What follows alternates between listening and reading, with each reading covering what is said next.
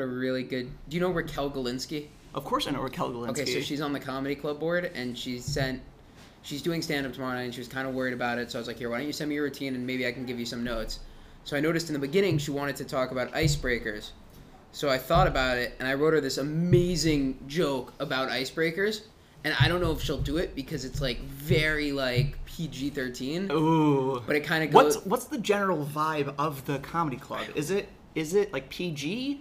So it there isn't really any rules. We never kind of it's kind of like whatever I like we pretty much kind of have like a no profanity rule, but very unofficial. Like just no one's done any real profanity.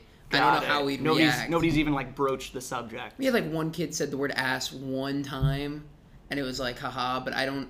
But we haven't ha- ever had a conversation about like what you are or not allowed to say, what topics you are a lot or are or are not allowed to joke about. Because from from some of the the content that I heard you saying the other day, dude, that that's not PG. No, so I think I think we're probably gonna settle on PG thirteen.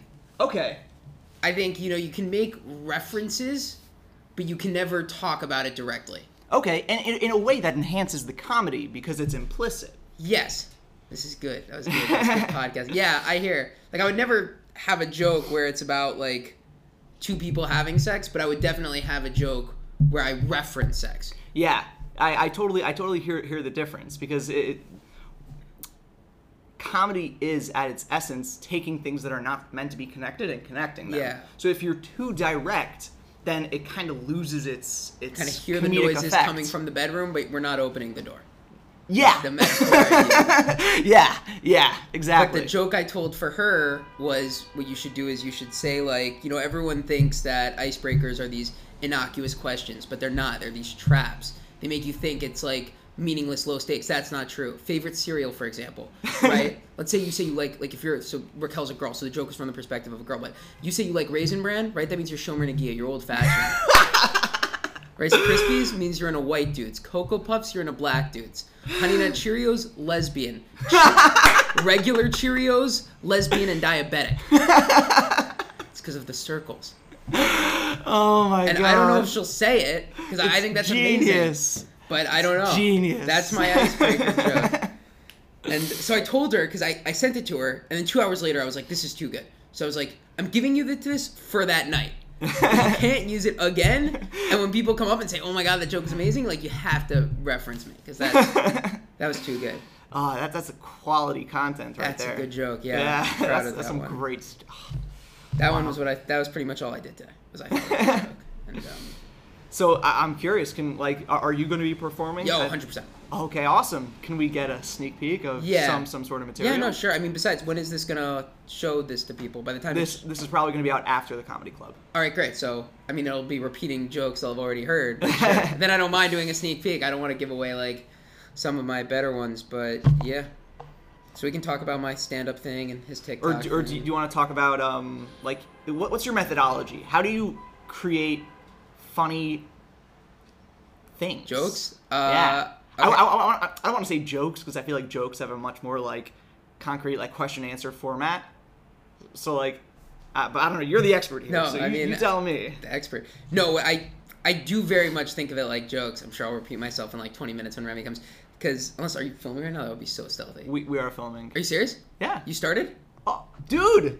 Oh, You didn't realize? That's so good. This is such good content. I just thought we were like having a conversation the whole time. I was like, oh, whole- you should have been recording this. Dude, that's the whole point. Okay, great. Oh wow, that was good. Dude, for, forget we're recording. oh man, For- I should forget we're recording. It's okay. Oh no. Okay, we'll edit this maybe. Um, okay, so I do think of it like jokes because when I write, what I do is, one, I make sure I'm alone and I just talk to myself for like three or four hours, and I go, I, I like start with like a blank sheet of paper, right, and I put like a number one, and then I'm like, okay, I have to write a joke for this. I need to think, what like when I come up with a statement, right? What are people laughing at? So when you look at like my the document I have on my computer, it's numbered from like 1 to 20 and each new number is like where people are pausing for laughter. So recently I wrote a joke about corona, right? Where I knew like I wanted to say that corona is ev- is something everyone gets.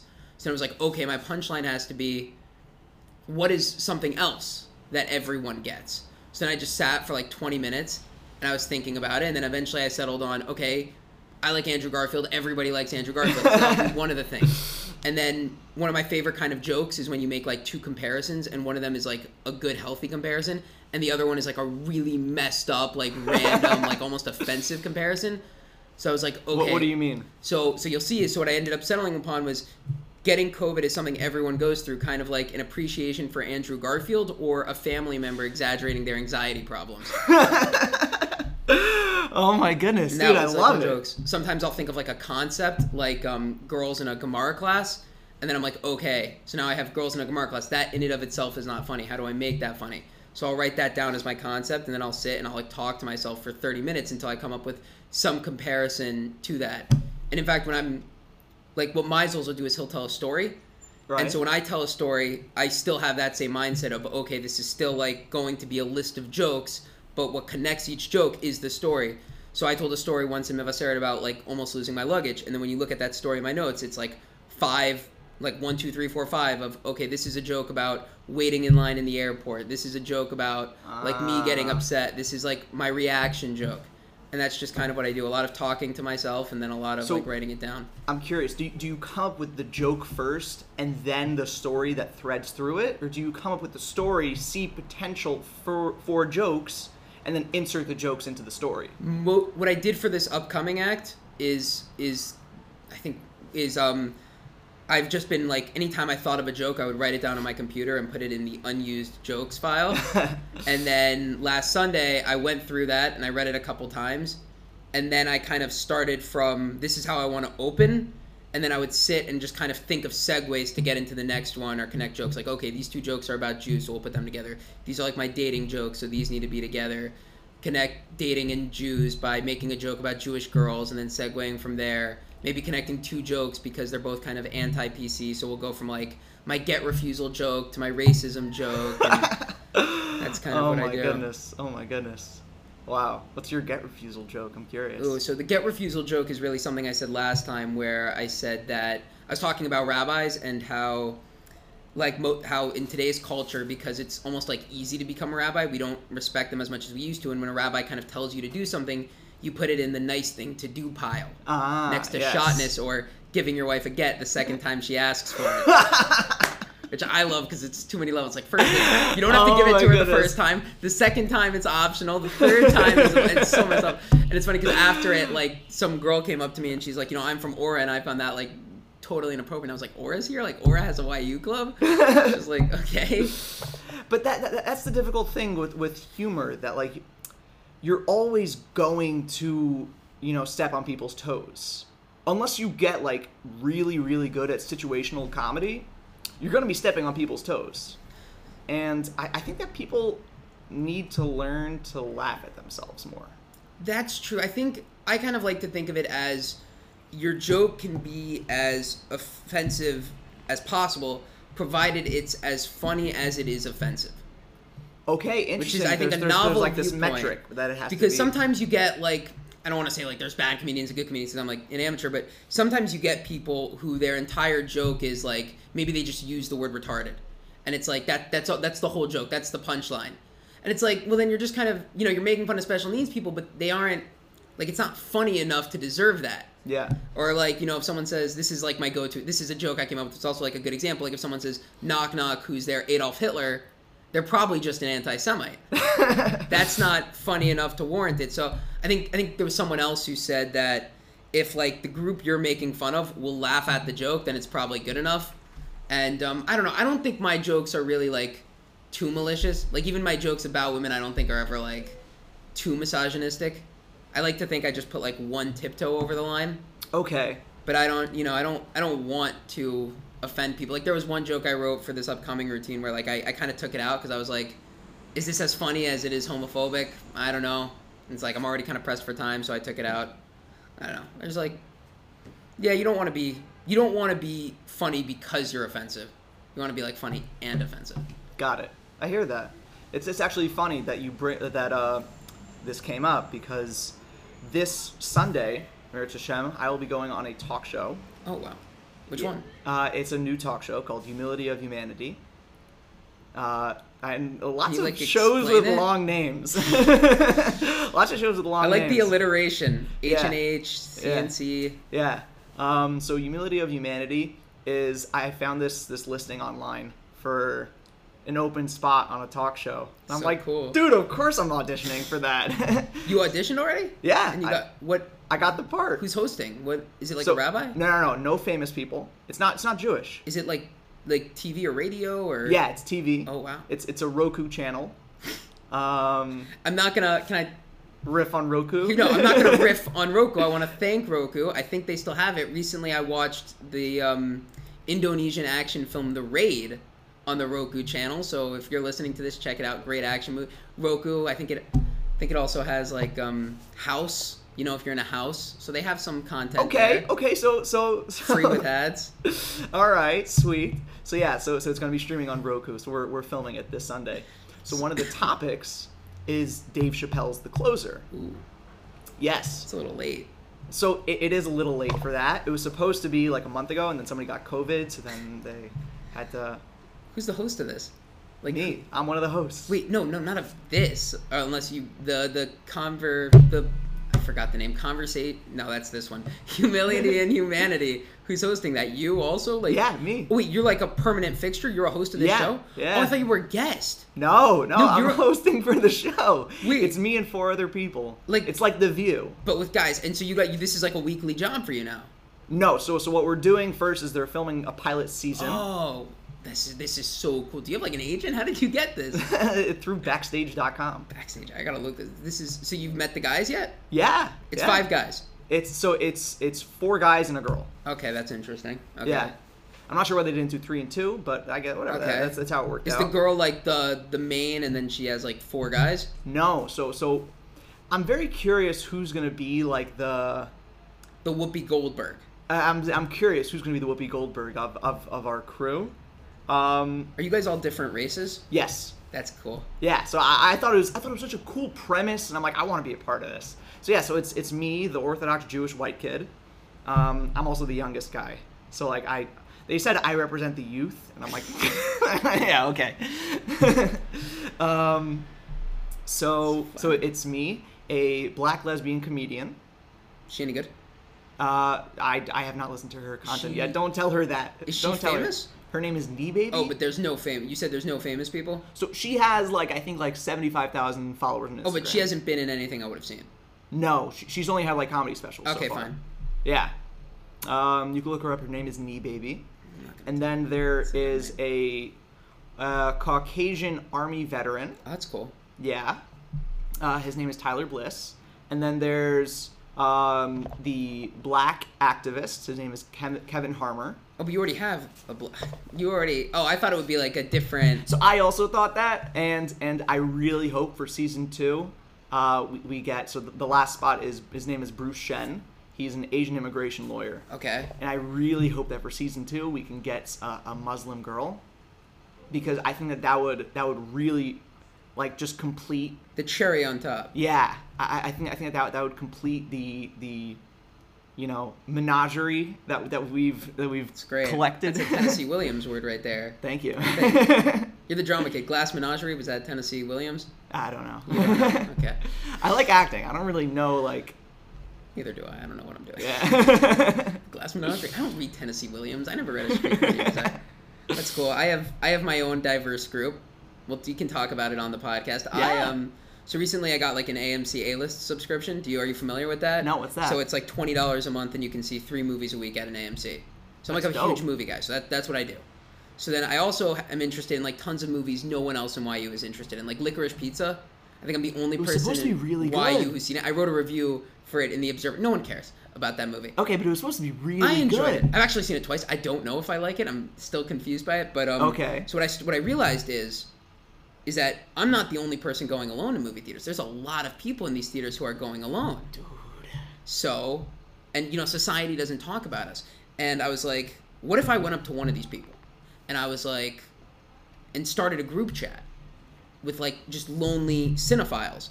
And next time someone's gonna see a movie alone, they could go in the group chat and be like, "Hey, I'm seeing you know Licorice Pizza at 5 p.m. Does anyone want to go with me?" So at the King's Man, I approached the young-looking Indonesian man at the end of the next to me at the end of the film, and I was like, "Hey, do you want to be in this group chat?"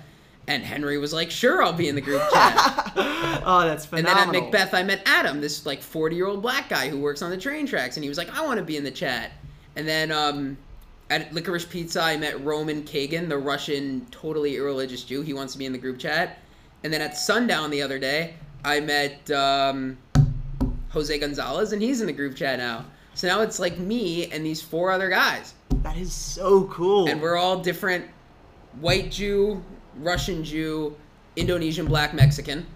That and hopefully we can all see cool. Jackass 4 on Sunday. I don't know available. They ha- they've you know they uh, haven't they they all work. I'm I'm the youth of this club, but uh, that's what I'm doing. Approaching strangers in movie theaters. It's how I, Dude, you know. that's awesome. That is so cool. The goal was that I would get like a number of people, and then I would make them admins in the chat, and they would go to the theater and invite more people. Have like a real grassroots. Yes, my seeds are not bearing fruit. Okay. They are not. right, give it give it time. Give it I, time. yeah, I'll wait. Yeah. But it's interesting that you would want to do that because like so I've seen one movie by myself. Like that was like Which one? It was it was Toy Story 4. Okay, I respect that. Dude, that's respectable. there's an urgency, and you know, like you have to see that. And if you don't have, you don't, you're not gonna, you know, you, you don't want to wait. Maybe Ex- your friends aren't available. exactly. So that, that's exactly that, that's what happened. I, I was supposed to see it with a friend and, and then he backed out last minute and I'm like, dude, Toy Story was my childhood. I used to watch 1 and 2 on repeat over and over and over. I own two on So- DVD. Yeah. That's, yeah, I do. It's So- one that I didn't like when I was really young, but then as I got older, I appreciated it more. Dude, you just appreciate them so much more the more Same you get Finding older. Nemo. There's like, Yes. that's also one you I feel like you have to be real older to kind of just get into. Yeah. So yeah, so so so when when Toy Story 4 came out, I saw it by myself, and I will say straight out on the air, I cried. That's Right. also just like the subject matter of it is a good movie to see by yourself because it's it's like it kind of started. I don't know if it started, but it it was kind of like the beginning of this trend where like animated movies were about like friends kind of breaking up because I think Wreck-It Ralph 2 came out a couple months after and that was also Right. like Ralph and Vanellope breaking up and I can't think of other Pixar movies right now, but you know, yeah, Yeah. you know, it's not about to see by yourself. Yeah, so yeah, I, I cried a lot. I cried a lot. That's Dude, Toy Story was my childhood. Toy Story 3. I get crying. They almost die. Like, Toy Story 3 was also I, Toy Story I cried. 4, it's just Woody hanging out in like an antique parlor for like an hour and a yeah, but then but then when he separates from okay, okay. Anyways, anyways. So what I was saying was that so when I saw that movie by myself, I really appreciated the the thrill of seeing a movie by yourself. There, there is a certain thrill to it that you get engrossed in the movie, and there, you, there's no distractions. No, I was I was zoned in, right? Wouldn't going to see a movie by yourself with somebody else kind of detract from that? I think the benefit of seeing it with another person is that, you know, when there's like kind of a shocking moment or a really funny moment, sometimes you just kind of want to like turn to a friend and see their reaction too. I don't know. I know like when, you know, when you kind of see like, Sp- when you see Spider Man in like a packed audience, there's something there. But That was crazy. But there's also like you know that kind of joy of seeing something with a friend, and I think what I liked about the idea of Lonely Cinephiles is you know sometimes after the movie you just want to someone to talk to about it, Mm. like immediately afterwards. And also I thought of it as like a way of like maybe I can meet like some interesting people who I wouldn't have met before, Definitely. that I know have a shared interest. And so like I think out of all the people I invited, I think me and Jose Gonzalez hit it off the best. Oh, that's so cool. Yeah. So, and that's kind of it. That's kind of all I have to uh, say. I do, but so far though, I haven't managed to meet up with another one of them to like we like we've played. Like I was about to see Matrix with one of them, and then I had to cancel. And there was another movie where Henry was still busy working, so we haven't yet like gotten the um the ideal like planned meeting yet. But we're we're working on it. All You know, right, all right. Give uh, it time. I will. Give it time. Yeah, that's that's so cool. I, I love I love going out and meeting people. That's actually like really what inspired me to to do this. Was, was like I just want to have as many conversations with as many people as I can. So I just see this as a great medium to do it. No, it's definitely like your own show, podcast. Because now people want to talk to you. Exactly. it's Exactly. Like before, you're just some guy sitting down next to them at lunch. Exactly. So now what's, you're the what's, guy with what's the the, show. ins- what's the incentive to talk to me? But but yeah. Get So like a microphone and cameras. Feels so important. Yeah. How, what are you majoring in? I am majoring in psychology. Oh, I thought you would have been one of those like shaped media major guys. So I- I'm deciding. I I think I actually want to go for for a shape major in uh, neuropsychology. Oh, that's like not media. That's like even more. co- Is that more complicated psychology? Yeah, Can you Yeah. explain neuropsychology to me? Because that just means like psychology in your head, right? yeah. So it means it, it means combining talk therapy with brain imaging. Like a Rorschach test? No, brain imaging is like is like fMRIs, where they, they can like imagine taking an X-ray but of your brain. Isn't that an X-ray? I don't No, know. so so an, an, an X-ray sees um, sees bones. I forget I forget the different types of matter, the, the the difference.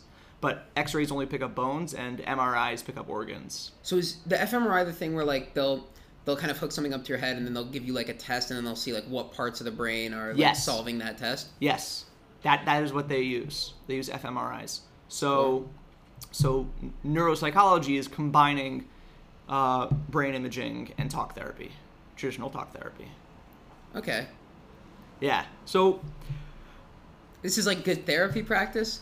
Th- this is definitely good therapy practice. Um, I'm not even sure if I want to go into like clinical psychology though. Like, I just find that fascinating, and and I, I think that it's something that is very useful, and it will be very useful in all emerging fields. I, th- I think that we are seeing very rapidly a, a turnover of, of the economic playing field. Can you can you kind of explain that like in more concrete terms? Because I feel like I don't. I, I Like, thought you were when was the last time you heard of somebody who's a minor? like a child. No, no, no, no. Like like a pickaxe, you know. you were trying to be funny. I really thought. Um, a minor. I feel like I hear about fracking a lot, but I don't know if that's mining. But I- individual miners, I do not know. Okay, But I hear about like pipelines a lot. okay, but it's definitely. It used to be the number one uh, profession in the United States. Really? Like when? Like I would have thought that was. I thought that was trucking.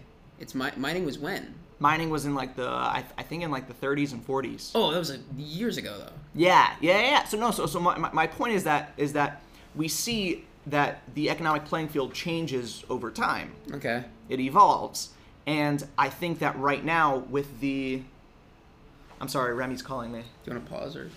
We'll let it. Remy. Remy. Okay, don't worry, don't worry. I'll let you know when I get back. I'll start, like, we're gonna start packing, like, maybe that's, like, 10, 15 of it. Okay, sweet, sweet, awesome. Talk to you later. Enjoy practice. Baseball? Thanks, bro. I'll call you when I'm on my way back. Okay, sweet. Bye. Is it baseball practice? Um, I would assume baseball practice Yeah. because the basketball game is happening. True. I thought the basketball game was over. It's over? I, I imagine it started at eight. Eight. Uh, yeah, probably it's over. Did you Um, play? Are we still like? Are we back on? Oh yeah, yeah, yeah, we're back on. Yeah. So you were saying about the like miners were working hundred years ago, and now. well, in two ways, miners were working 100 years ago. um, Oh, Like miners- that's clever. yes, thank you. You need Thank subtitles for that one. Yeah. Um, so, so we we see how how what's considered like blue collar is changing rapidly. It used to be that filing and basic office work would be your typical blue collar job, but now we're getting computer programs so advanced that it's making all these positions obsolete.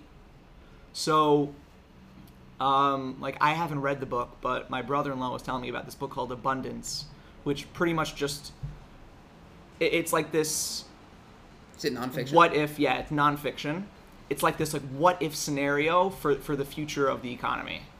And and it he was just telling me about it and it's so eye-opening to, to realize that we are living through this revolution that is gonna leave us obsolete in a lot of areas in a lot of areas and it's it's happening like more rapidly than than, than we realize So then, how does psychology play into this? so so what i think is that the one thing that will remain and I'm not sure if it'll remain indefinitely, but definitely not close to where technology is right now, is human interaction.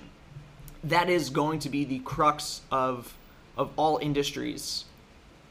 The the human element is is only going to be the human interaction. Otherwise, why not just automate it? Okay. right? So so I believe that psychology is going to be the most applicable skill within any emerging industry. Okay. I'll be honest. I was kind of hoping that when you mentioned a book, it was going to be a Player Piano by Vonnegut. Have you read that one? No, what's that? So that was his first. You, are you you know who Kurt Vonnegut is? Though? Yeah, of course, Slaughterhouse- Five. Yeah. Okay, so his first book was called Player Piano, and it's pretty much about a society where like almost every job has been automated, and like most people are out of work, and the only people who have jobs are the people who kind of like manage the robots and the machines and make sure they're running. And then there's like this revolution that happens where all the people who are unemployed because of these robots, they kind of like destroy all the machines and all the factories. And um, I don't really remember how it ends. I think it ends with them making like a new machine, and they kind of like to make things easier for themselves, and it's that kind of pattern repeating. But I don't know. I was hoping that was the book you bring. Isn't that like what like Andrew Yang talked about a lot? Was like automation. Is that his thing? I don't know who that You is. Andrew Yang. Who's that? Oh, the he was the politician. He was the Democratic oh, politician. Oh, I'm not, I'm not from New York. Universal basic I've heard of him. I've, I've heard of him. also ran on the national Yang Gang. stage. Yang Gang. Yeah. So he talked yeah, a lot I'm about. not, I'm not from New York. he so- talked a lot about like how automation was going to put people out of work, and that we should institute like a universal basic income now, so people can kind of start exploring their passions. Right. So I don't know if I want to get into universal basic income because Yeah, that, no, that- I don't know that's a it is either. whole that's a whole You need like an rabbit hole. economics major. Like I don't really get how It's a, inflation it's a works. whole so. rabbit hole. Yeah. Um, what were we saying? Yeah. So so I, I think that that the, the the last human skill that's really going to be of use is going to be interactions, conversations. Shout out to the name of this podcast. What about uh, those math majors? Who's going to do the uh, calculations? Shout out to the name okay, of the podcast. shout out, shout out to the name of the podcast. yeah, but it, it's it that just seems like like where we're headed, you know? Yeah, no, it's definitely something to consider. Um, I don't know. I'm like a finance major. Hopefully, I'm not obsolete. That's fingers crossed. definitely, definitely not not right now. But what I'm saying is is that the job market is going to evolve very rapidly. We we see this already. Did you even hear of an of an NFT a year ago? No, was it around a year ago? They were. I mean, th- there's no reason why they wouldn't be around. I don't think they should be around. I hate them so much. dude, they're going up by like a million percent. I feel like every Not time I hear like an NFT going up, I hear about some guy who lost a ton of money on NFTs. That's because it's like any bubble that pe- people are going to win and lose. But the idea is that something could enter the the market and grow so rapidly is is mind blowing. Is there like a point though to it? Like I, I feel like I've heard points to crypto. I don't know if I've ever heard a point for an NFT, like a, so a so it's so I, I was talking about this on an earlier podcast and I'm not sure if it's purely just four like clout, like to be able to say like, "Yo, I own President Obama's tweet for more years." Like, I could see that being being cool, like owning a tweet. I don't understand like whatever, but I guess it's the same thing with any sort of art form. That like I don't understand why somebody would purchase for exorbitant amounts of money some random guy's piece of art just because they think it's really good. I feel like there's something to be said for something that's like man-made and something that's like just a bunch of pixels on the internet. Yeah, it, so so that I, I agree with you there. That like I don't see the the the craftsmanship or the the artwork in in basic NFTs. I I think that there are some people that do really cool stuff on the internet. Um, there was this. Oh my goodness, you for sure have heard of it. There was this website that it was it was a right right right. It was it was a uh, one million by one million pixel blank white slate, right? And then every time a user went onto it, they were able to click one tile and color it one thing Okay. and and then th- th- they just set it there for like, for like I, I think it was like six months or something. Mm-hmm. And they publicized this a lot, mm-hmm. and it was so cool because you had so many people working together to like paint pictures, and you had, and, and you you could look online at the development of it over time, where you see like somebody paints an American flag, and then somebody paints an Israeli flag over that, and then somebody paints a flag over that, and then whatever. It's just so cool. You you see like this development, and I'm sorry, I'll, I'll pull it up later what, what it's called. Um, so I, I could appreciate digital art.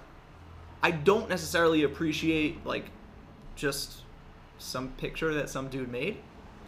But I don't appreciate like buying internet art for an obscene amount of money. Could could you understand buying President Obama's tweet? No. No. It's I don't know what that means you own the tweet. Everyone can see the tweet. You just own what? Like a picture of the tweet? No, no, no. You own the rights to the tweet.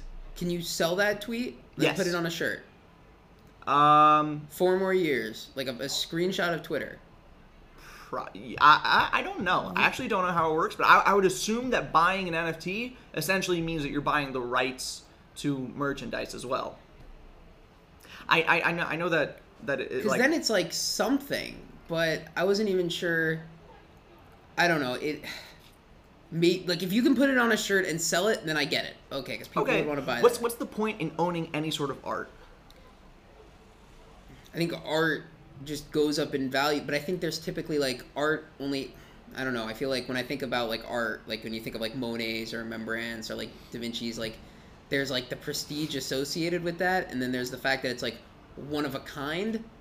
But I don't feel like NFTs, even though they're technically like this is the only one because they're I don't know like on the blockchain, they don't feel like one of a kind because it's Right, just they they don't. internet art. they don't but the idea that that people are pushing today going back to the previous conversation about, about having an economic turnover is that this is going to be really real really soon so right now there's this whole bubble where people aren't sure how much an nft is going to be worth but that's the thing nobody knows people are just betting that it's going to be bigger and bigger and bigger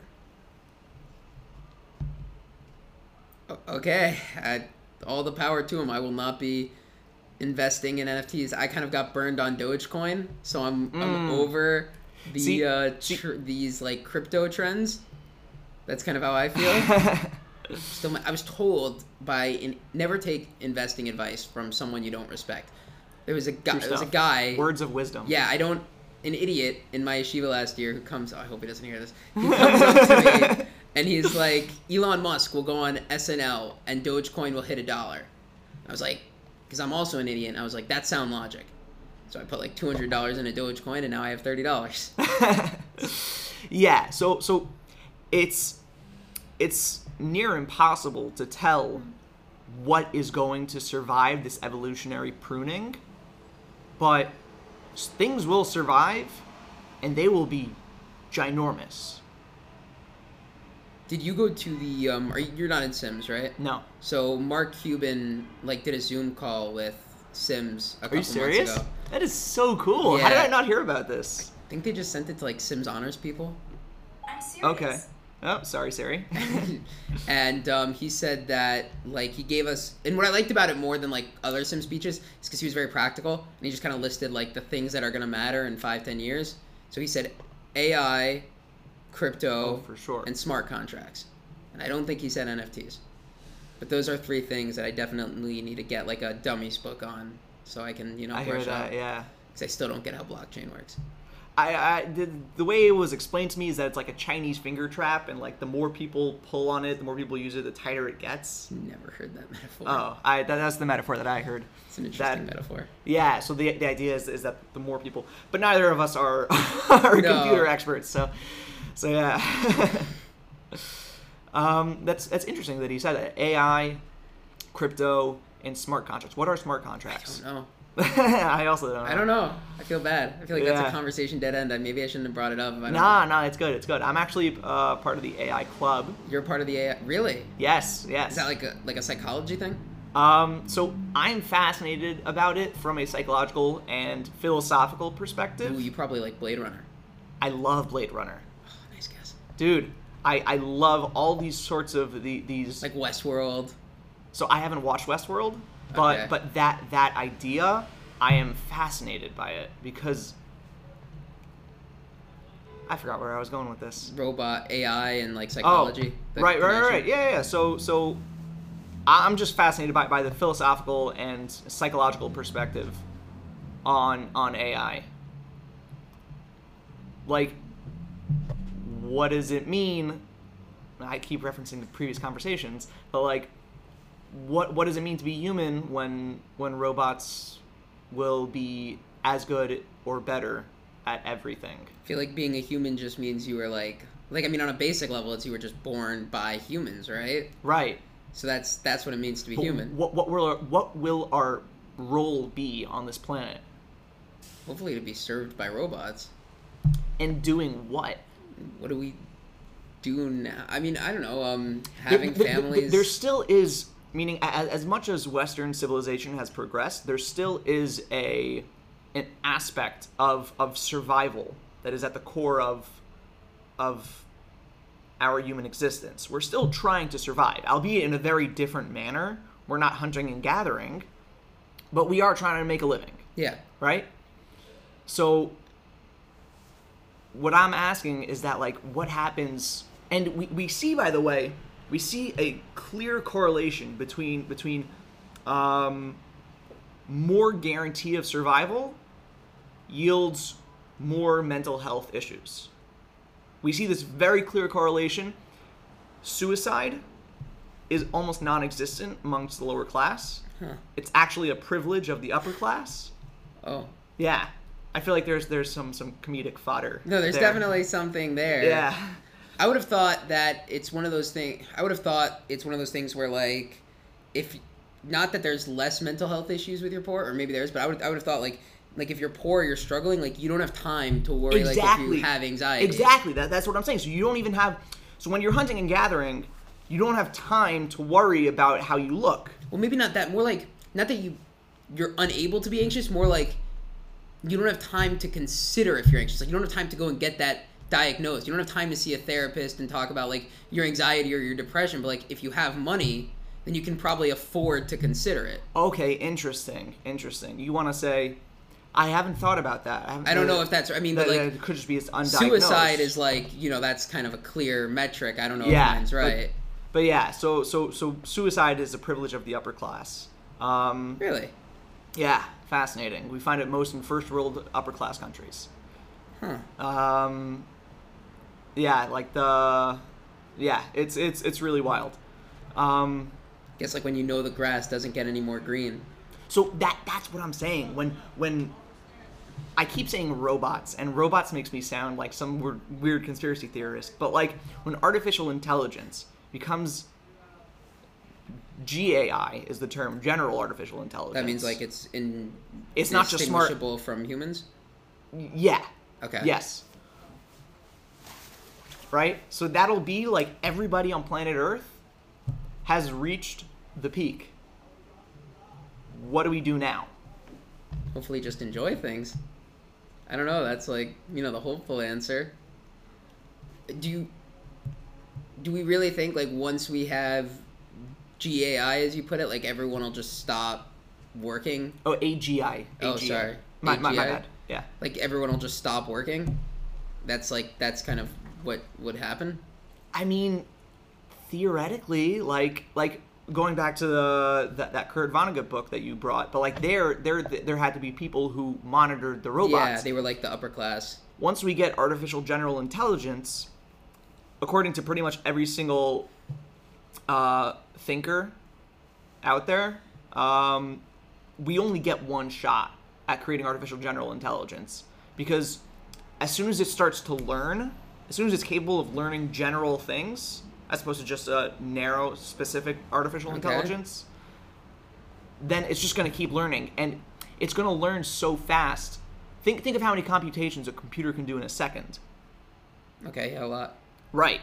So so imagine a computer learning at that rate.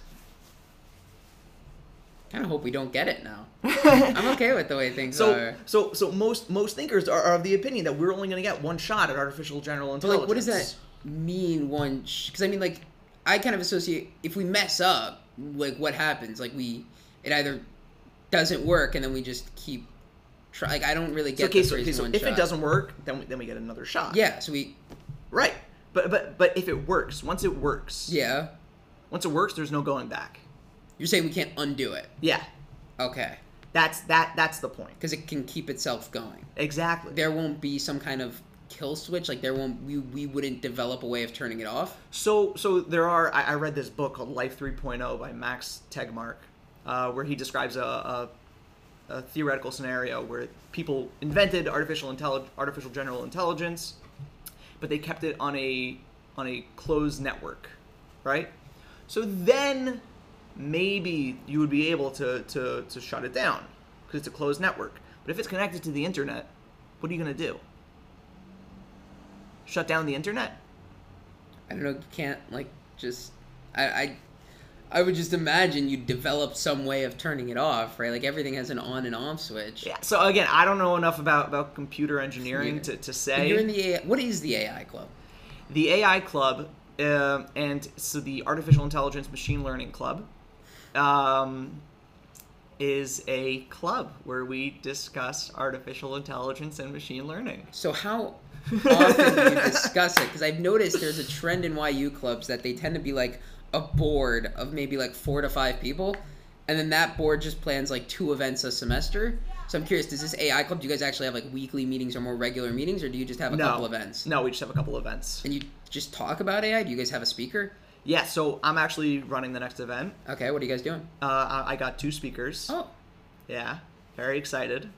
Um, don't want to say their names yet, but you know, is it the black lesbian comedian? not the black lesbian comedian. Um, I I don't know um, if she's an expert in AI. She might be. I don't know. Um, Bring so- it up at. Uh, So I, I I got two pretty big names in the in the AI world. oh, Yeah. like, can, oh, you don't want to tell me so. Yeah. So like in the That's, that's in- impressive. I have no I'm- idea how i I'm- would get people for the comedy club. So Yeah, I'm, I'm so I'm very excited for that. Um, like last time we had a round robin, which was really cool. All the different co-presidents made a what is around? Can you explain that to me? a round robin is basically uh, like four or five different presentations going on at once, and then crowds move from one presentation to the next. Oh, that's an interesting event. Yeah, so it was it was cute. It was cute. I I, I spoke about um my presentation was really just different artificial intelligence programs that we already have.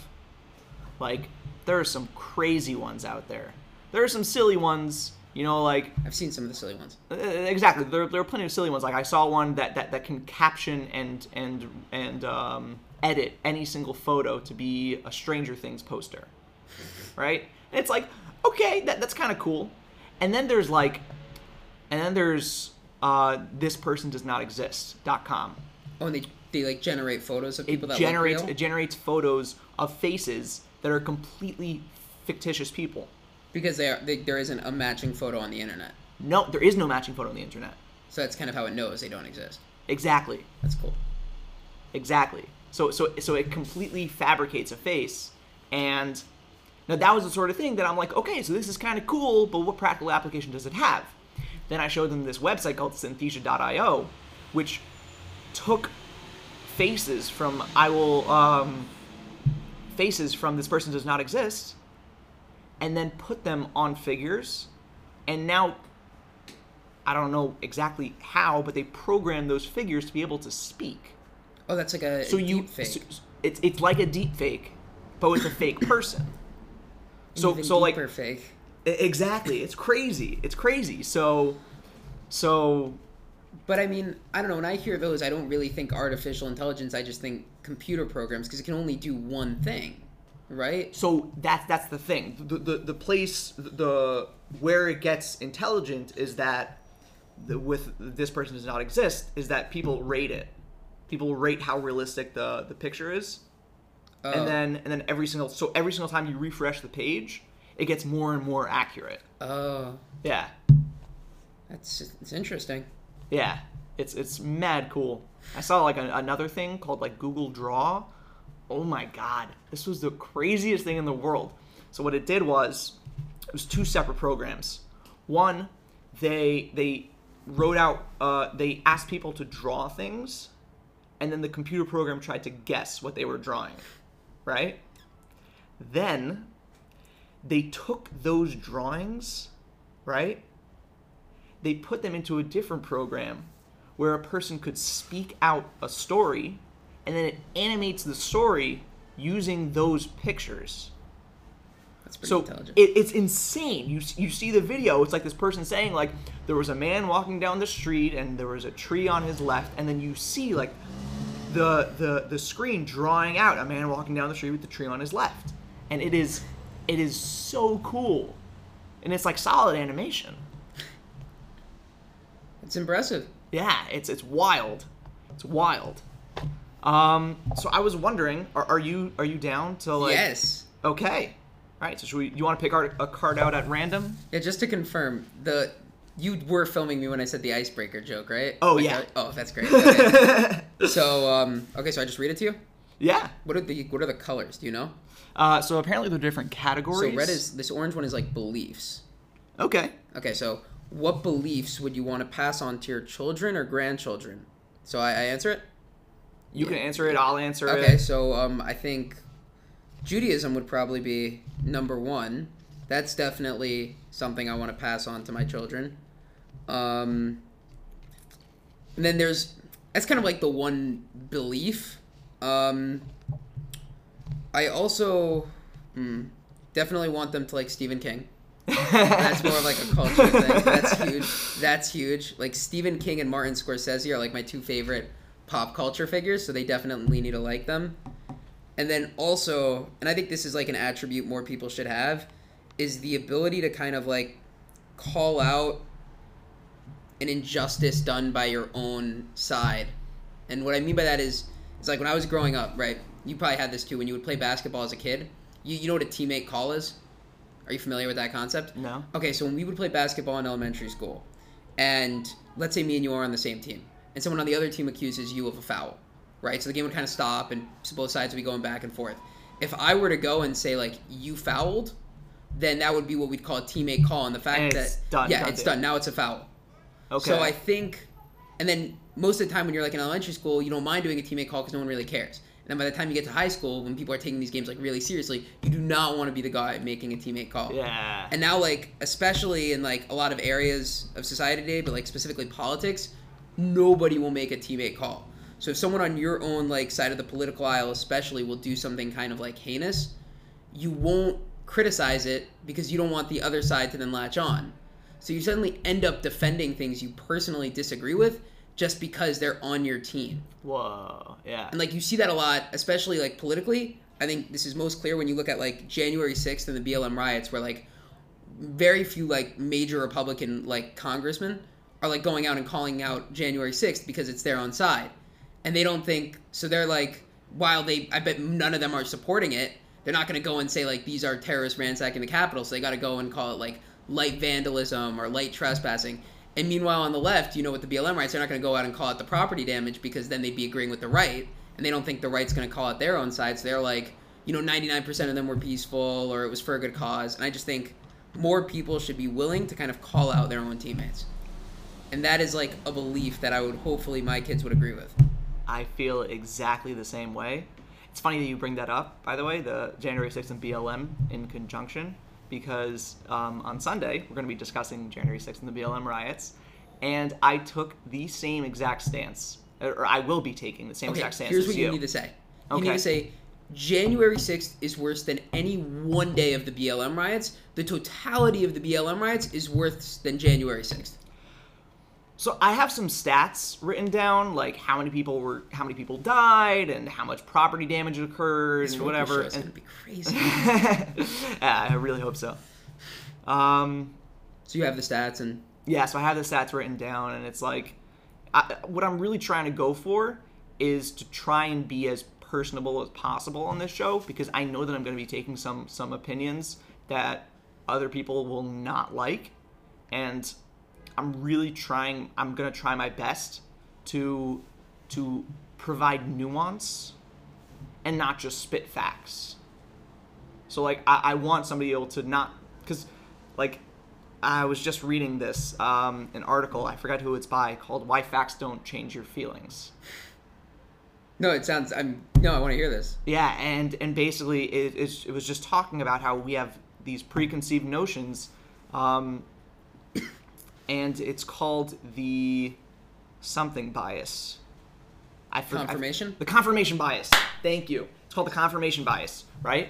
Where where we will look for evidence and only only take evidence that supports our our preconceived notions. So just spitting facts at somebody is not going to change the way they think. So what I'm really hoping for is to be able to be personable and provide nuance. So you guys are talking. you guys are going to talk about Dave Chappelle's The Closer and January sixth in BLM, and this is all in like the first episode, or are you guys filming multiple episodes? We're on filming Sunday? one season. all the entire season on Sunday. Yeah, How many episodes is that? um, I believe six, And how many? How long is each episode? an hour. Oh my god, this is a long day. It's gonna be it's gonna be a really long day. This is Yeah. so interesting. It's gonna be a full day Sunday. This is I don't know how you like. You like this is wow. Were they looking for a Jew? Like were you? They they did not. They were not looking for a Jew. They didn't even know what they were looking for. And as soon as I said like, "Hey, I'm an Orthodox Jew," they're like, "Boom, you're our guy." I'm so curious about how this works. Can you explain the audition process for like um, the show? so for for this show in particular, basically I I wrote up a resume and I auditioned. They they liked they liked my resume, so I got an interview. Okay. And then at the interview, they were like, "So, you're Jewish. Do you want to tell us about that?" And I'm like, "Yeah, I'm actually I'm Orthodox. I'm very religious." And and they were like they they liked what I had to say, but they liked even more that I was an Orthodox Jew. And I'm actually not sure what they liked more. So did they, they, liked them ask you for like your opinion on certain issues or topics? Yeah, yeah, yeah. So, so they, they asked me like, what are my thoughts on on like abortion and stuff like that. Like, yeah, he- heavy topics, right? And and they really liked that I was able to provide them with with a Jewish perspective on it, not just another opinion. Okay. So, so yeah. But I'm also I'm very scared to like be representing Jews. I would just be a little. I know. Sometimes I feel like it's overblown, but there was a couple times when I was writing my routine where I was like, "Would I want this? If I ever got famous, would I want someone like putting one of these jokes on my Twitter page and like trying to? I don't know. I'm not. So I would just. I don't know. That would be kind of my big fear about doing like a talk show. Would be like, okay, just gotta be careful. You don't want to say anything like that could be really misconstrued. Exactly. Or, Exactly. Yeah. So I'm I'm very nervous about it. Have- Um, and you said you said you met some of the people already, right? Yeah, I met all of them. So like, are they nice? Yeah, I mean, that, we, we didn't we didn't get into any debates, but they seem they seem like nice people. That's important. Yeah. Roku show. This is. No, I mean, the free Roku app. No, Yeah. no money. Just you might want to, you know, you want to say that so people. It's not behind a paywall. nope. Tune in, not live. I don't think. So humanity and Humility of humanity. oh, that's what it's called. yeah. It's a good name. So, what would I want to pass on to my kids? I think that I would want to pass on two things curiosity and humor. And I think that from those two character traits, they will eventually arrive at similar, the same conclusions that I've arrived at. And will hopefully lead similar lifestyles. Okay, that's a no. It's a good answer. Yeah, I, I, I think I think that a, a healthy dose of of curiosity and humor will will bring them to a healthy place. And I'd assume you'd want them to be Jewish also. Well, yes. So so I'm, tr- I'm trying to like minimize it as much as possible. You know, like I could say a whole laundry list of things I want my kids to be like. Okay. Um, you know, like I, I want them to be artists, and I want them to be scientists, and I want them to, whatever. Like I, I want a whole lot of things for my kids. You know, I, I want the world for my kids. I don't have any kids, um, but I, I want the world for them. How many kids would you want? Ideal number. I don't know. I don't know. There are days when I'm like, yo, I want as many as possible. and then there are days where I'm like, uh, like I'm a family of six. Oh, wow. And I'm like, six six sounds nice. Six sounds nice. Like, I, I don't know about like 12. No, you did I meet your cousin at Muganov? yes. That was your cousin. Okay. He also came from a big family, I think. He's from a very big family. Yeah. They're they're ten. Okay, so I I'm good with a fa- I come from a family of four. I definitely don't want more than four. Three or four would be ideal for me. Yeah. So I, I don't know, and maybe just like spending so much time in Israel and like you see these families of like 15 kids, and I'm like, it's pretty cool. You did one year in Israel or two? I did three. Oh wow, that, that is a lot of years in Israel. yeah. Where do you go, Nativ? Uh, TC. Oh, I think I've. I think we talked about it. You know my cousin Yossi and Yossi. Yossi Gar- Greenspan. Yes, yes, yes, Yeah. yes, yes. Yeah. Where do you go to high school? Shar HaTorah. I don't in know Queens. where it is. Oh, Queens. Yeah. Okay, I went So to I've, I've. I've been around. I've been around the block. Nice block. Yeah, nice block. Wait, so you went to Skokie? And then uh, you're in Mevaseret. oh, dope. Yeah, it's a fun place. Dope. I have a lot of friends in Skokie and a lot of friends in Nova That's awesome. Um, I would play Jewish geography now, but No, it's not really no- podcasting yeah, not really topics. podcast vibe. We kind of did it a bit with the cousins. I apologize. Ah, it's good. It's good. We'll edit it out. Yeah. I actually don't think I'm gonna edit it out. Because Do you know how to edit things out? So I'm learning on the fly, uh, but sh- huge shout out to Binyamin, Binyamin Rosagru. the Um, producer? Um, so he was the guest on the second episode, and he just approached me and he's like, "Yo, I really like what you're doing, and I know how to edit." And I'm like, "Okay, yes, please, thank you." so, so that that's how that worked out. It's Um, convenient. Yeah, that, that that definitely, you know, thank God, because I was literally sitting here for like for like three hours before, just like editing the. It's like one thing to edit audio by itself. Okay. That's not so difficult, but to edit audio and two cameras. That's hard. Yeah, so I was like trying to figure it out and whatever. I'm still in the middle of it, but Certainly ambitious because I would think like if you're starting out a podcast, you wouldn't even worry about the video. Yeah, so so I I initially wasn't, but I feel like it adds a lot. Yeah, I don't know if I list like even personally if I'm doing a podcast, I'm not gonna put the video on, just because like typically you do podcast and something else, Right. so I, I don't need the video. But you know I understand why some people like it. Mm-hmm. I, I feel like I feel like not only does it does it create more avenues to, to be viewed, um, but I think that it does something to the actual conversation itself. I was talking to, to my friends like a- after we did an episode, we realized that the microphone being present does something palpable to the conversation. You know what I mean? How like you talk differently. Things funny things are funnier and sad things are sadder and profound things are more profound like it's it has this really weird effect and i, I think that that's only multiplied by the cameras Yeah, I mean I think I was a little doing better before I realized we had started filming. I thought that was so like weird. Why are we rehearsing for thirty minutes? oh, this is my dad tried to do a podcast once. It was it was terrible. Hmm. He was so bad at the editing, and like he, I think he, he thought he had deleted something, but he hadn't, so he ended up just repeating the same story twice. it was like a cute and noble attempt. And then I had given him terrible podcasting advice, and I had told him, you know, you should have segments, and maybe like one of the segments should be like some pop culture review or something. And so he goes on like this 10 minute diatribe about this obscure reality show called like Married at First Sight. and he sends us the podcast, and like the first 20 minutes are his thoughts on like politics and philosophy, and the last 10 minutes are about like this Bachelor ripoff.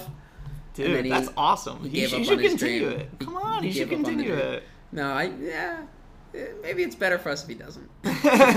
It's cool. He got into hypnotism, so that's his new hobby. that's really cool COVID, he got he was one of those COVID hobbyists. So he'd always wanted to learn hypnotism. i wish i was And then yeah, I just crossed like hundred movies off my watch list. That's what same I he, he became he signed up for like this hypnotism website, and so he started learning hypnotism. And then through that website, you also get like access to the handwriting analysis lessons. ooh that's cool So if you want to, cryptography uh, I think cryptography is like codes and puzzles. This is called graphology. oh graphology that's what I, that's what i meant yeah yeah graphology So you want you can send me a handwriting sample in cursive, a paragraph. I'll on unlined All paper, right. and I'll send it to my dad, and you know.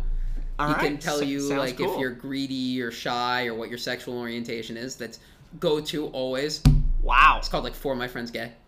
wow. You also draw like a tree, and I don't know if you can tell like weird That- That's the thing, right? If, if you draw the, I, I've heard of this. If you draw the arrow, the owl hole, then it. So the, the, the tree, there's like, do you draw branches? Do you draw sun in the corner? Do you draw ground beneath the tree? How do you draw your leaves? I don't know. So there's different things in the trees. That's what he did. So then the problem is he can never hypnotize anyone in his immediate family because we Mm. don't take him seriously. So start like being like, "Oh, relax, relax." Imagine And you're on you're some just beach." like- start giggling, and then he starts laughing, and then he throws his hands up in the air, and he's like, "You're a terrible hypnotic subject." and he kinds of storms off all sad. But he put a cousin of mine in a trance for like 20 minutes, so he's That's got wild. some skills. That's wild. I don't know. I got hypnotized once, and or well, I should say I didn't. I didn't get hypnotized once. What does that I- mean? Meaning, I, I was, I was, I was the subject Okay. Of of hypnosis, like Yeah. on, on a show. Oh, like a camp thing? Yeah, yeah, and then like. I I feel bad admitting this now, but it's it's like it's a while later, so I can admit it. I totally faked it. I there- faked the whole thing. Were there other people on stage with you? yeah, And you didn't. Okay. yeah. I've I, had I- suspicion. I, totally faked the whole thing. There was a one time in Muggenhof we had a hypnotist, and there was one kid who was like just looked so much faker than all the others. And so everyone ganged up on him after the show, and they're like, "Admit you're faking, admit you're faking," and he's like, "No, I actually don't remember any of it." I, I think he was lying. And now I have a, now I have like anecdotal evidence. Insider, insider evidence. Yeah. yeah. Those, those guys on stage, they faked it. I like to think I'm too smart to be hypnotized because he didn't, but he really just didn't pick me. He did like a little tryout, and I didn't make it. uh, do you want to do another card? Yeah, sure. I mean, I'll Alright. go as long as you want me to. This Pick is a fun. card at random. I mean, I don't know. We probably feel like we've been talking for like an hour. I mean, you can, you know, if you want me to leave, you just say the word. Dude, Okay. I, I'm I'm game for as long as you're game. Okay, I mean, I, I don't know, like three hours with the Yitzy Warren. I don't know. People are gonna click on that one. Okay. Oh, this is a tough one. Where in your life could courage create closure? Can you answer this one? Because I honestly don't know how to answer this one. Where in your life could courage create closure? I have no idea how to answer that question. I, I don't even. I'll be honest. I don't even understand really what it. Like, I kind of get what it means, but do you have an example? Do you want to pick another card? I'm kind of confused by this one. So, I'm not sure if this is quite answering the question, but like, I spoke about this on a previous podcast that I have like crazy, or I had, I should say, had crazy social anxiety, and I was always very concerned about what people are thinking of me. And doing this podcast was a huge, huge step because ta-da i don't you know it's like I mean, it's hard to imagine you having social anxiety. Like you're going on a Roku, a Roku talk show. so that, that's what i'm saying like i thank god i've, I've come a very far way You've done like I believe you've you've done multiple like plays for YU, right? Because you're on No, the no, drama. this- oh, I thought you were my, on. it's my first semester Oh, I thought you were on like the board though. i am You just made the board. yeah You have like experience. i mean i've been acting yeah. Okay. i have experience acting but You did like school plays. I did school plays i did a couple of like short films and Really? stuff like that What? yeah. uh, so there's one that's coming out any day now so called, cool. called hugo i'll show it to you Who? What? Like by who made it? Dude, is it like a like a guy I've heard of? no no no no some like all, all these like i get all these off backstage they're So they're all like, like student filmmakers. student filmmakers or like independent filmmakers you know stuff like that Do you get paid if it's an independent one? yeah sometimes That's cool. What's Hugo? So Hugo is the story of a boxing prodigy. Is that you? I played you the boxing prodigy? I was the boxing prodigy. Nice. You probably have to like do like a ton of. Do you actually have to like do like some Rocky montage I, stuff? so I uh, that was you understand. I, I was I was literally in heaven there because we were getting B roll of just like you know training and stuff like that. I'm like this is so cool. This is so cool. Oh my gosh, you, I, I I got so into it for like for like a month straight. I was just like I was in the gym just with the punching bag. You know my, my knuckles were bleeding every day. It was oh it was great. That's cool. It was Yeah, so no. much fun. Yeah. So so the story is it's a short film. So, What it's is that like? Twenty five minutes? Uh, I think it's I think it's supposed to be 15. Okay. Um, and basically he- he's this boxing prodigy who's the son of a boxing prodigy. Okay. Creed. White Creed. Right. But his father failed in in his uh, boxing career. Okay. I don't know if this is Creed. I haven't seen the first one. No, I'm saying, but like Apollo Creed dies rock in Rocky Four. right. So there's like a death in the family. But is this more like a failure, like an on the waterfront boxing failure? I don't know what that means. That's where the bas- guy- basically he, he he doesn't do well in Okay, his fine. professional career. And on the waterfront, the guy like took a dive in a fight and he got caught, so he was kind of like banned from professional boxing. Oh yes, I, so I, it, it doesn't really specify what exactly An happened. ambiguous boxing failure. Yeah, an ambiguous boxing failure, and so he pretty much puts all of his faith in his son. Ooh. and the the movie is just shows the slow progression of the father taking out all of his anger at himself on his son. Ooh, who's the father actor? Is he Um, good? He was great. The way you're describing it, he sounds he was really great. good. He was great. Is he scary? Uh, kind of scary. That's scary. Kinda scary. Is he like um? He's really nice in, in person. Have you seen the movie Whiplash? Yes, yes. was he was the teacher. He was the teacher. Wait, same actor? No, Oh no, my God, no, you met J.K. no, Simmons, no, freaked out. No, not J.K. Simmons. Not J.K. Simmons. No, that that would be wild. That would be insane. But yeah, J.K. Simmons on the pod if you met him. yeah, that would that would be crazy. Um, But he was playing like the same character. yeah, same same type of character, and and then the movie ends. I'll spoil it, but the because it's, it's only 15 minutes, so it's not like. Yeah. Uh, but the the movie ends where the where Hugo gets so pressured by his father to the point that he quits. What? Yeah. Wait, you, what, it's the last thing you walk out of a gym? Yeah, Door closes, actually- last shot? Actually, the last shot is is is no no that's the second to last shot. The, the last shot, second to last shot is, is me closing the door of the gym, me throwing open the door of the gym and walking out. And then his last shot, the dad's face as the light. And light the last shot is door the, is the dad's face. And the light from the door is maybe on it, and then the door Yep, closes. that's Okay. exactly that Yeah. is that is the last shot. I've seen movies. That's so. So is that going to a festival, or are they just like, yeah, putting yeah, yeah. They're submitting it to film festivals. That's so cool. yeah, That's incredible. yeah. I'm very excited for it. Oh my god, I'm so jazzed. I've I've written a pilot screenplay. Are you serious? No one's put it on or anything, but um, I kind of wanted to be a screenwriter for a while, so I this was like the first thing I wrote, like start to finish, in the actual screenplay format because I hate that stupid format. It's so annoying. It does. Se- it does seem very. dot x dot, Yeah. and I'm not gonna like pay for final draft, so I'm doing it on Word, and um, so it's about. Do you want to hear what it's about? Yes, of okay, course. Okay, fine. So, and I'll send it to you afterwards. So All right, it's- awesome. The title's the worst part. It's called Criminal in the Rye because I really liked Catcher in the Rye, and also because I kind of like relate way too strongly to stories about like white people who are disappointed in their own lives. So um, I'm just gonna name movies that kind of in that genre. So like Fight Club. Have you seen that one? Okay, yeah, great. American movie. Beauty. Uh, I haven't seen it. Okay. no. Um, Falling Down. Nope. Office Space. Nope. Okay, so these are all movies from 1999 in like the sad white people genre. Okay. Great genre, and um, you could also put maybe like the first 10 minutes of The Matrix in this genre. Okay. And so the premise is you have like this 17 year old named Calvin, who's just very bored with his life. He doesn't seem to be like getting any enjoyment out of it, and he also doesn't like foresee any enjoyment out of it. Why is, is it because the robots are doing everything for him? No, it is not. No, it takes place in 2021, and um, he he decides, you know, to kind of just like maybe he he he kind of gets this idea like if I put my life in danger, maybe that will make me appreciate my own life more. Interesting. So he Google's what are the most dangerous cities in the United States, and he sees like Detroit on the list. So he's like, you know what? I'm just gonna take all my money. 17 years old, just go to Detroit and hang out in Detroit for a bit. Maybe get up to some trouble, and like I'll uh, I'll see what happens. And then while that's going on, there's this parallel story where you have this kind of crime boss named Truth, because he doesn't tell lies. And I thought that was a cool character right. trait, and I think it's That- a little cheesy great. now. But I, I like him because he's very threatening, but he's also like, because like when he says he'll hurt you, he will hurt you.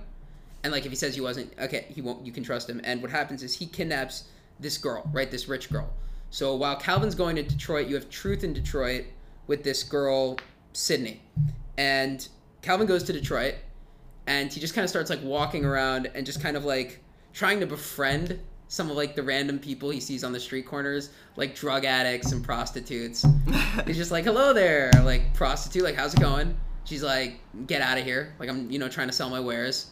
And he goes to like a drug addict, and the drug addict tries to attack him, and he gets kind of like really dis- discouraged because he's like, you know, I thought I'd have some kind of fun here, and no one's being nice, and he stumbles.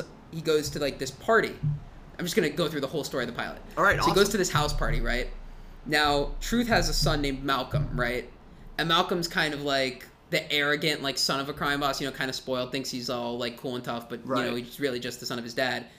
And Truth, sorry, sorry, never pitched it before, so I'm getting bad at the storytelling aspect. Nah, dude, it. it's good. It's so good. Truth pretty much plans on returning Sydney for a ransom, and his henchman wants to return Sydney in like the Mercedes, right? Because it's a nice car. So he puts Sydney in the trunk of the Mercedes with the plan of, in a couple of hours, dropping her off at some neutral location.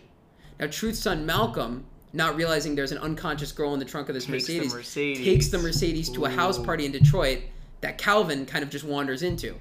So Malcolm gets to this party, and the host is a friend with Malcolm, and the host is like, "Hey Malcolm, you know, if you want to look cool in front of your girlfriend, there's some guy who just crashed this party. I don't know who he is. Why don't you just go beat him up, and like you'll look cool." So Malcolm goes and just kind of like beats up Calvin and kind of tosses him out of the party. And this guy Sam sees this and he kind of feels bad for Calvin because he was talking to him earlier. And Sam's like this 29, like this 30 year old guy who still kind of just doesn't really do anything, just hangs out in like the criminal parts of Detroit. And so he goes out with Calvin and he's like, hey, Calvin, you know, Malcolm's kind of a jerk. Why don't we go steal his car with the unconscious girl in the trunk? So they go out and steal this car. And meanwhile, Truth is freaking out because he has to return this girl because he promised he would return this girl and now he's a liar. So Calvin and Sam, Sam, you know, decides to show Calvin some fun, and he asks like Sam, what does he want? And Cal- Sam asks Calvin like, what do you want? And Calvin's like, you know, I just kind of want some excitement from my life. And Sam is like, no, I meant like a, a material good, like something you could get at a Best Buy. Calvin's like, well, why are you limiting me to a Best Buy? And Sam's like, because we're gonna go rob that Best Buy right now. Like that's the activity. So they go out and they rob the Best Buy, and then they make a getaway in the Mercedes. Now, while that's going on, Cal, uh, sorry, Malcolm realizes his car's been stolen, and he's freaking out because that was like his dad's nicest car. So his friend is like, the host is like, why don't we go out looking for it? And they can't find that Mercedes, but they find a different Mercedes. So the host goes to Malcolm. He's like, you know, if your Mercedes got stolen and you steal a different Mercedes, your dad will still respect you. So Malcolm goes and attempts to steal the Mercedes, and he kind of just gets the crap beaten out of him. Does not steal the Mercedes. Gets the crap, just gets beaten up really badly. And then the last scene of the show is them is Sam and Calvin realizing that the cops have kind of made the Mercedes and they can't really use it anymore. And to get rid of it, they kind of push it into a lake, killing Sydney and setting up what could be a season or series long conflict with Truth because they destroyed his $10 million ransom. No. And that would be it. Oh my gosh! I just got so invested in that. Oh my and that's goodness. it. And there's and it would kind of be of like the tone of um, Shameless, where it's like com mostly comedy, but then moments of drama. So it's like 45 pages, and that's um that's the pilot. So that's what I wrote. Dude, I love it. I love the concept. I think it's a good concept. Yeah, I love the concept. My uncle had some notes. Uncle was a little harsh. okay, okay, but you know we, we got, we got to learn to, to take Can criticism. I hear about some? Did you do any other short films? Because this is so cool to me. Um, so I did a couple of uh, background work. What is bunch that? Of background work. So that, that's not as fun. That's like an extra. yeah. Okay. It's it's like it, it was it was an experience. You know, it was cool to like be on a really like AAA budget. You know. Wait, wait. That was like extra of real movies. Yeah. Oh, which ones? Uh, so this new movie that's coming out called Bros. Oh, that's Billy Eichner. That's like the gay Eichner. romantic comedy. Yes, the gay rom com. So you you like saw them film a scene I saw them film a scene. like in New York? in in tech, it was in New Jersey, but yeah. Was it funny? So I gotta say, behind the scenes is not funny. But I'm saying you you saw them, you heard them do the scene, right? yeah, I So was I was standing right How there. was the dialogue? Was it funny? It seemed it seemed kind of funny. I, it, it wasn't so funny after hearing it thirty times. And then what do you do? You just sitting there like eating food or something? So I was a guy in the gym. Oh, it's a gym scene. I can never Yeah. do this. I have no idea what the hell I'm doing in a gym.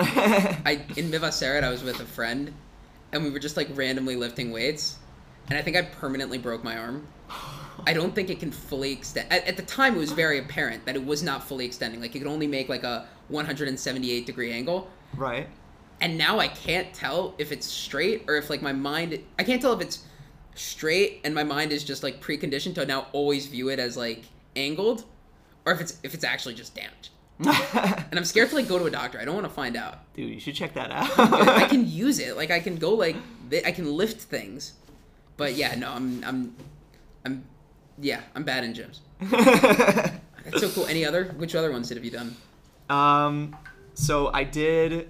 I- This was actually wild. Um, I got flown out. I can't believe I'm saying For an, this. as an extra? no, for a YouTube web series. What's it called? I'm not saying. Oh, did you sign an NDA? I signed an NDA. Is it and- out and- yet? No, it's not out yet. And even if I wouldn't have signed the NDA, there's not a chance in heck that I am letting anybody. And this is all that. like from backstage.com? yeah. So you don't have like an agent or a manager? Oh, so I actually just got an agent. Oh, wow. Yeah. Is so cool. Because of like the Roku deal? Uh, not because of it, but poss- possibly influenced by it. Did you like seek him out or did he come to you?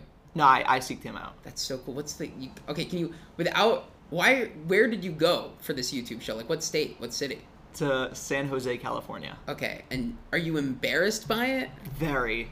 Because it was like super low budget and it was like. I'm saying it's a YouTube. When you say it's a YouTube web series, was it like produced by YouTube or YouTubers? No, no, YouTubers. Is it like the Logan Paul people? I mean, it wasn't those people, but Was like. it the Hype House? it, it wasn't, it wasn't anybody like super famous. How do they? How are they flying people out if they're not famous? I. I'll be honest, I don't know. Was it? Was it like one of those fear pong things? No, it was. I'm telling you, it's nothing you've ever heard of. Was it one of those things where it's like I'm ten telling white you. guys and a black girl, and she has to like No. answer questions? You know what I'm No, talking about? Yeah, yeah, I know what you're talking about. I've seen was- those was nothing like that. No, no, no. It was it was it was acting. It was it was like a it was like a TV series. But for on YouTube, Yeah. do you know what those people have done before? As in, like, 'cause there was one YouTube web show I watched and I liked it a lot. And I'm gonna ask, was it by those people who made the series where like there's a game show and a bunch of people are like in these like different cells and each cell has a puzzle? So it was not that. But do you know what I'm talking about? I don't. that was really good. That was highly produced. I can't believe you're not telling me. I'm a little upset, but okay, fine. I'm sorry. I just I'm, I'm like, it, it was it was a great experience. It was so much fun. I mean, listen, like, why would I not do that? You know, I'm getting No. flown out, an Airbnb, and I'm getting paid. Yeah, it's incredible. I'm like, yo, of course I'm gonna do this. It happens to be. It was it was a very low budget. Whoa.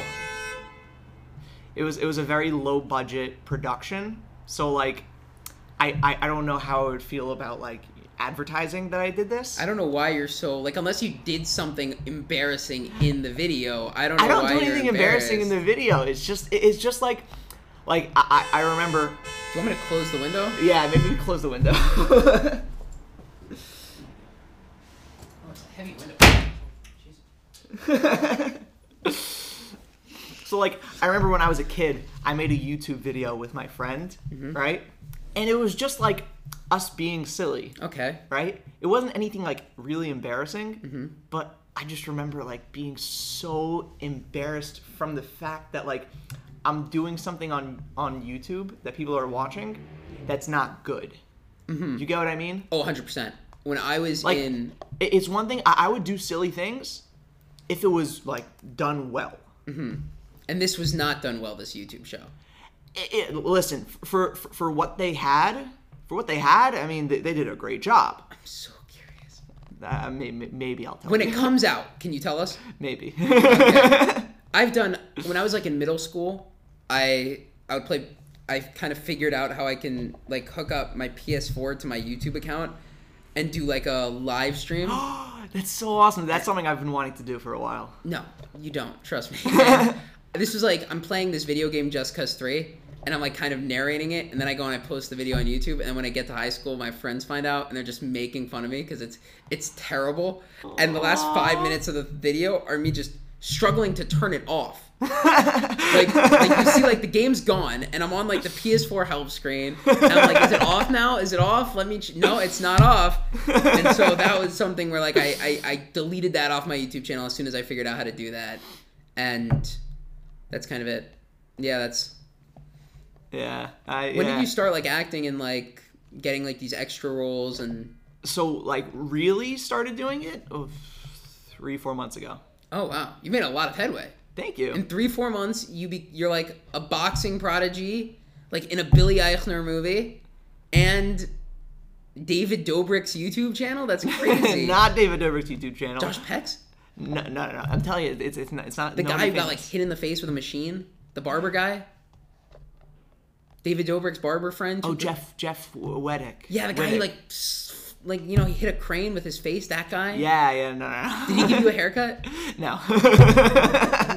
They made you sign an NDA. That's so like. Is that like? I guess I don't know if it's standard. I assume it's Uh, standard. yeah, it's it's standard, and also like I I don't know how how legit of an NDA it was. Like it was, but like still, you know, don't want to. No, you Don't don't want to wanna make be- them mad. Yeah, So interesting. yeah. um. So I mean, listen, we, we got time if you're down. I'll do one more card. All right, And sweet. then I, I like I feel bad for the listeners. Like I don't know how much you're gonna edit this. This is how long have we been going? Hour and a half. uh, 120. Oh my god.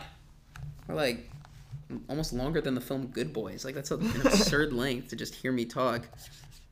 Ooh, great question. Saddest memory from your childhood. Ooh, I gotta think about this one for a second. I, I also got, I don't know if I feel comfortable sharing this on on. Saddest one. You can always cut it out. Yeah. Saddest memory. Um. Ooh. Probably death, right? Um. Hmm. Saddest one. I mean, I I know mine. It was it was the death of a friend. Oh my god. Yeah. Yeah. Do you want to pick a lighter card? This part out, please, 'cause I can't card? think of something. We'll cut. Like we will actually cut that out. you know how to edit now. Okay, where was the blue? Well, I don't know how to edit, but get the guy. Benjamin does. Ooh, okay, this is a great one. What decision in your life felt scary at the time, but looking back was the best decision you could have made? So I know which one this one is for sure. So I'll go first. It's definitely high school. So I lived in Houston, and the only high school there was Beren, which was kind of a co-ed, not so religious school. And so most of my friends in like my community were going away for high school. So going like choosing that school was definitely pretty scary because I was choosing between like MTA and Skokie, and it was also like I knew nobody really in either school. Hmm. So definitely, definitely the biggest decision I've ever made, and so definitely pretty scary. And I chose Skokie because it was at the time was like more suited for out of towners. Like they had like a cafeteria and they would just make food for the out of towners, which MTA didn't mm-hmm. really have at the time. MTA also only really had like ten dormers, and Skokie had forty. Mm. So I chose Skokie and immediately felt regret because it was like definitely just education wise paled in comparison to what I thought MTA would be. And at the time I like I thought, okay, this is terrible. Like I won't get into a good college and like I won't learn anything and well I, I learned stuff. and um, you know, I made some of the best friends like I'll ever make in my life and I got like almost full autonomy with the perm spiel. So definitely best decision I could have made. Wow, that dude, that's awesome. Yeah. What's uh? Do you have one? Do I have one? Or I mean, uh, I, I decision. you know, like I, I, I'm very happy with where I am in life, and I would attribute that to like the sum total of all of my decisions. Um, I gotta say, like, like I decided. I I think what started it off was the decision to go away for high school. You went away for high school too? I did. Oh, I thought you lived in Queens. No, I live in Miami. Oh, that's not Queens. Yeah, And you not have a Queens. lot of options in Miami too, right? Like for We- high schools, Uh, not a lot of options, but but you have like that Palgon one. yeah. So that was one that I was in. Okay. I was I was there for middle school. Uh, great place also. Um, and I, I think the decision to go away for high school was like really the catalyst for my maturing, and that really made me start to think for myself. What um, can you like kind of describe the schools in Miami and then like why you chose to go to Queens? So nothing against the schools in Miami. The schools in Miami, I mean, especially now, there, there's even more. But back in my day, whew, sound like an old timer. back in my day, um, The days are different, by the way. they really are. Like there are kids today, like eight, ten year old kids who haven't seen Drake and Josh. Like different dude, the different worlds. very different. yeah. um, what was I saying? That um Miami schools back then. Oh yeah, so Miami schools are great. They, they, they had a solid. They had they had pretty much ranging from from modern Orthodox to to yeshivish schools. They and they had like everything in between. Um, and so like I definitely had my options there, but this school in New York. I, I, every single time people ask me this question, I always feel so silly answering it. But this this school in New York is a school for gifted kids, Oh, like smart gifted or like Yeah. talented gifted? like smart gifted. okay. Yeah, and I went there. That's nice. So you went. I mean, that's cool. So you you probably did you have any friends from Miami that went there, or were you like Nope. on your own? I was by myself. And then this was like an all boys school Yeah. dorm. Yep. Huh. I haven't. What's it called? Shaar Hatorah. And then where would you say like like how religious was it? Like was it a button down shirt school, a black hat school? Yeah. So so it's interesting. It's it's like it's like right wing YU Okay. where like it is button down. Button down is, part of the Colored button downs, or is everyone just wearing white? Uh, so definitely mostly white, but you you had you know like always a bunch of colored shirts. And then when you say gifted, I assume you mean like I assume like the secular studies were pretty advanced there. Yeah. Okay, that's interesting because I feel like, they, and I'm definitely responsible for contributing to this stereotype. But I kind of feel like when you think of the more right wing communities, you don't really think of them exactly. valuing these like It- areas. It's very, very sadly, it's very rare to find a school that finds a, a good balance between the two. And Shaar Hatorah has really got that down. They really have a very serious uh, Limudei Kodesh and, and in English studies. How many kids were in your grade? There. Uh, uh, 28. okay, so it's like a little. Skokie's a little bit bigger than that. Skokie Yeah. was like 35 kids. But like, like they keep it small. oh wow. They keep it small intentionally. What was like the Bechina like? Was that intense? so it coming out of eighth grade like i didn't think it was intense but like other people have like Well, you were also a gifted child. but like yeah pe- pe- people get very nervous on the interview also it could be my interview is very different because mine was in miami most people will take it in in in the school they came to Miami to like advertise. no so they, they don't go they don't go to advertise anywhere you know like I, I i wrote an article for the for the commentator and i i compared it to like the mit of yeshivas Huh. where like they don't they don't go out and try and advertise like you, you go to them So then why they how'd you interview in Miami? so the the rebbe who did the interviews uh, has his mother lives in miami and he was down in miami visiting her so i was like perfect we just you know work this out and set it up and Yeah. he was like yeah okay and so so i got interviewed in miami Are you the only member of your family to go away for high school? so my brother went to have you heard of waterbury I have. Yes my brother went to waterbury for 12th grade before Okay. that he was he was in miami I have a I- cousin who went to Waterbury in like 12th grade. Okay, yeah, yeah it's uh, yeah. I, I feel like it- it's becoming like, what, what's that rule with like Kevin Bacon, the the movie Se- rule? uh, six degrees of Kevin Bacon, where Kevin Bacon has either worked with everyone or worked with everyone who worked with everyone. You have to, you pretty much, you pick an actor and then you have to get him to Kevin mm-hmm. Bacon in six movies or less. Yeah, so so basically that, but like I would say like two degrees for Waterbury. In the Jewish world, I, I I would say that like everybody knows someone or knows someone who knows Yeah. someone who's in Waterbury. I mean, the Jewish community isn't like huge. Right, it's, it's not that big, but to, to, to think of, of one institution that, that has just had so many people. Definitely out of like the yeshivas, it's like that one. Like I mean, anyone can probably you could probably play that game with TABC with Frisch.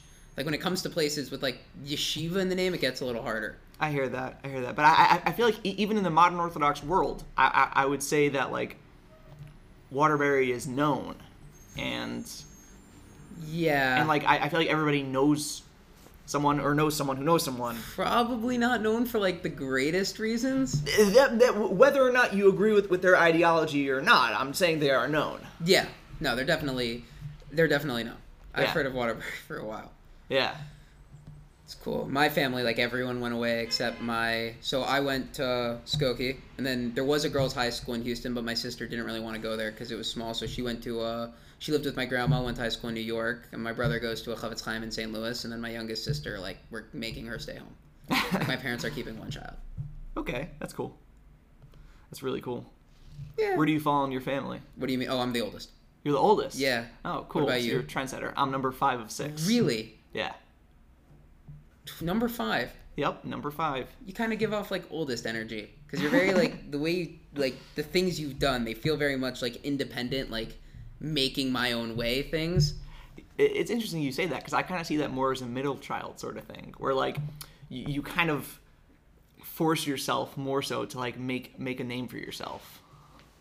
yeah maybe i don't I don't know. I, I- see you going. this isn't a ways. hill i need to die on i'll give it to you it's a middle child thing Yeah. All right, sweet. okay well i think you know we can thank you for having me uh, Yes, dude. so much fun This was awesome. i hope you enjoyed this as like much as i have I had such a fantastic time. i hope the audience enjoys it